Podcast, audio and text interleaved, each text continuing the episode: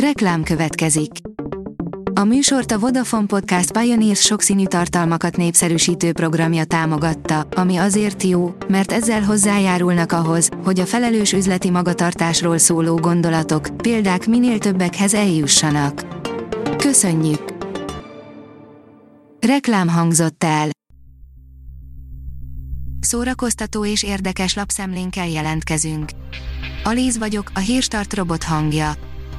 Ma október 22-e, előd névnapja van. Az NLC írja, Pásztor Annáék is nyitott kapcsolatban élnek. Nem éppen hétköznapi, de nagyon is boldog párkapcsolat, két csodaszép gyerek, egy sikeres zenekar, tévéműsorok és késő idén estesz, ez nem egy új Netflix sorozat tartalma, hanem Pásztor Anna élete. A MAFA bírja, zseniálisat húzott a Netflix, imádják a hazai nézők a Chicagói hetek tárgyalását.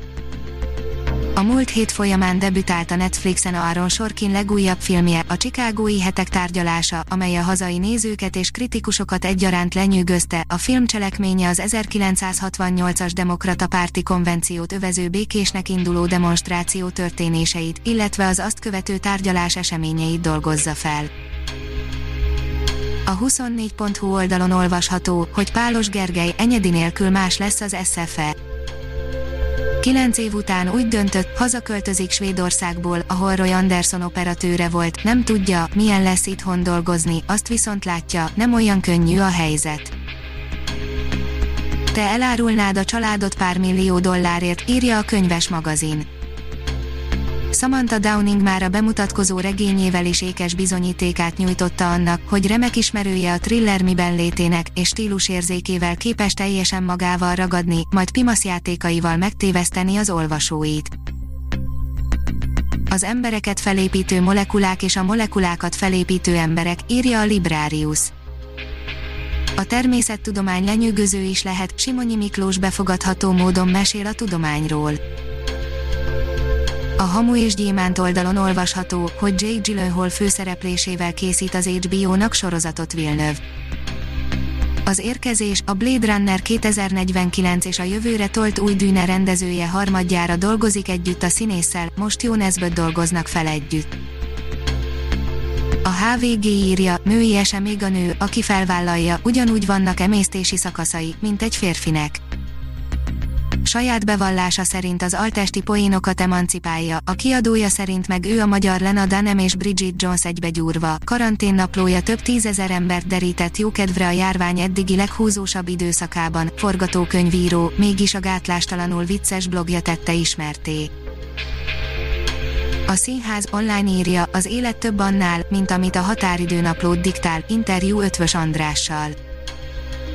Hitről, határátlépésekről, kompromisszumokról, a közösség valódi erejéről és a kapaszkodó szerelésének fontosságáról mesélt Ötvös András, a színművész három éve az Orlai produkciós iroda tagja, legújabb filmjében Gyulaként egy szenvedélyes foci drukker szerepében is megismerheti a közönség. Az IGN oldalon olvasható, hogy megvan a kampókéz új bemutató dátuma, de nem fog tetszeni Hát ez szomorú, sajnos idén Halloween alkalmából nem borzonghatunk a kampókész szellemi folytatásán, és az sem biztos, hogy olyan jó hír, hogy megkaptuk az új premier dátumot, mert e szerint igen sokat kell még várnunk a szociohorrorra. Roadkill Dr. House politikusnak állt, és nem csinálja rosszul, írja a port.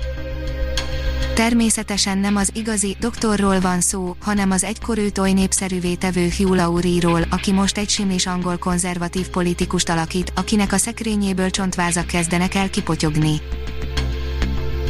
A legfehérebb nap, egy modernkori izlandi szága, ajánló, írja a Cinemazing a skandináv történetmesélés és látványvilág kedvelőinek kihagyhatatlan darab a legfehérebb nap, melyet az HBO Go októberi premier filmjei közt találunk. A több filmfesztivál, köztük az idei Oscar gálát is megjárt alkotás a Kenny Filmfesztivál Louis Roederer Foundation Rising Star díját nyerte el.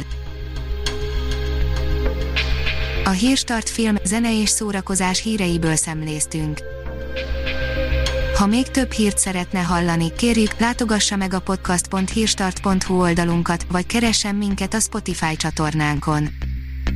Az elhangzott hírek teljes terjedelemben elérhetőek weboldalunkon is. Köszönjük, hogy minket hallgatott!